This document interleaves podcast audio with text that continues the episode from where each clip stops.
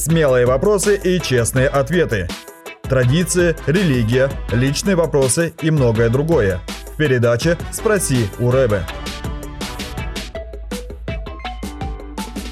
Лично я, я еще с детства научен на десятине, там с родителями своими, слава богу за них.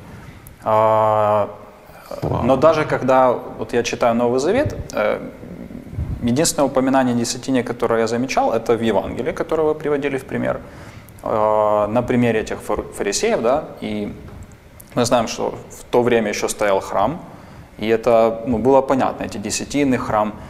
Читая послание или даже деяния, э, я не вспоминаю вообще речи о десятине. Хотя десятина, ну, это очень важный вопрос, важный аспект жизни э, верующего человека, но о ней никаких воспоминаний нет. Uh-huh. Но в противовес я точно вижу о пожертвованиях речи очень много было. Да? Апостол Павел собирал помощь и прочее, прочее. Э, можете прокомментировать это? Почему такой важный аспект упущен в, практически в большей части Нового Завета? Он не упущен. Он вообще не упущен. Просто тогда было другое посвящение – написано, что все члены Иерусалимской, мессианской еврейской общины, потому что ну, тогда все, все верующие были сплошь на 100% евреями, а, они ничего из того, чем владели, не называли своим. Угу. И каждый готов был в любой момент не только отдать все, что у него было в деньгах, но и продать то, что у него было, чтобы помочь другим и помочь неимущим, и обеспечить служение апостолов, пресвитеров и тех, которые должны были ехать в другие места и проповедовать благую весть Израилю и постепенно другим народам. Написано, таких примеров было ну, не одинокий случай. Это Нет, было там, там это много. было постоянно, и там говорится о норме. Это не исключительные случаи. Это не исключительные случаи. Это была норма, причем их не принуждали, как мы видим. Из, из истории Анания и Сапфира. Да. Но люди были до такой степени посвящены не просто вот некоему Богу, и они не считали себя просто членами некой вселенской общины, э, в которой они ни перед кем не имеют никаких обязательств. Это страшное поражение мил, миллионов верующих нашего времени. Это горделивое и безответственное состояние, когда люди считают, я обязан только Богу, никому другому. Такой человек уже погибший, если он вовремя не покается. А вот они, они понимали, что Бог их спас и поместил в конкретную, живую, реальную общину, где есть духовное руководство, которое, в общем-то, э, не забирает их деньги – но которое от Бога поставлено распределять эти деньги.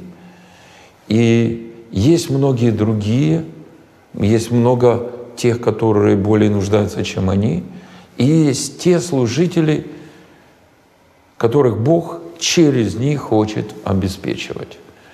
И это было настолько... Это с самого начала было нормой в Божьих общинах. Причем не только Иерусалима, но и других мест. Сначала Иудеи, потом Самарии, потом других стран. И в этом плане, в этом плане одна из образцовых общин тоже это община в Филиппах. Филиппа. Но не все, к сожалению, языческие общины. То есть общины, которые были сформированы большей частью из верующих неевреев.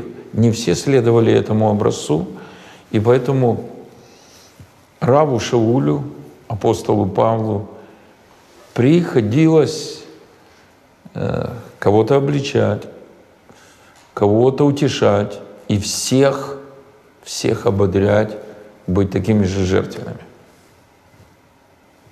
Можно ли сказать, что ну, одной из э, вещей, которые Бог будет или хочет восстанавливать да, среди верующих, это вот такой уровень посвящения финансов? Конечно, это, это само собой разумеется. Вот, но, скажем так, среднее состояние общин, церквей и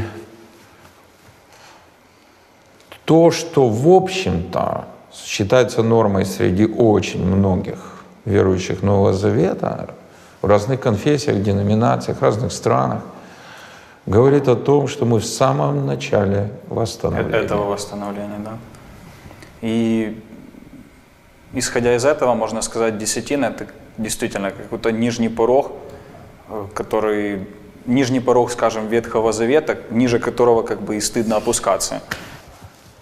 И, и действительно, если мы до такой степени не верим, не доверяем Богу в отношении нашего будущего, э, в материальной сфере – все, любые наши рассуждения о собственной духовности, о великих духовных целях, об откровениях, о полетах в духе, все это превращается просто, ну, ну не хочу грубых слов говорить. Друзья, спасибо, что были с нами. Больше записей с раввином Борисом Гриценко вы можете найти на YouTube-канале «Киевская еврейская мессианская община».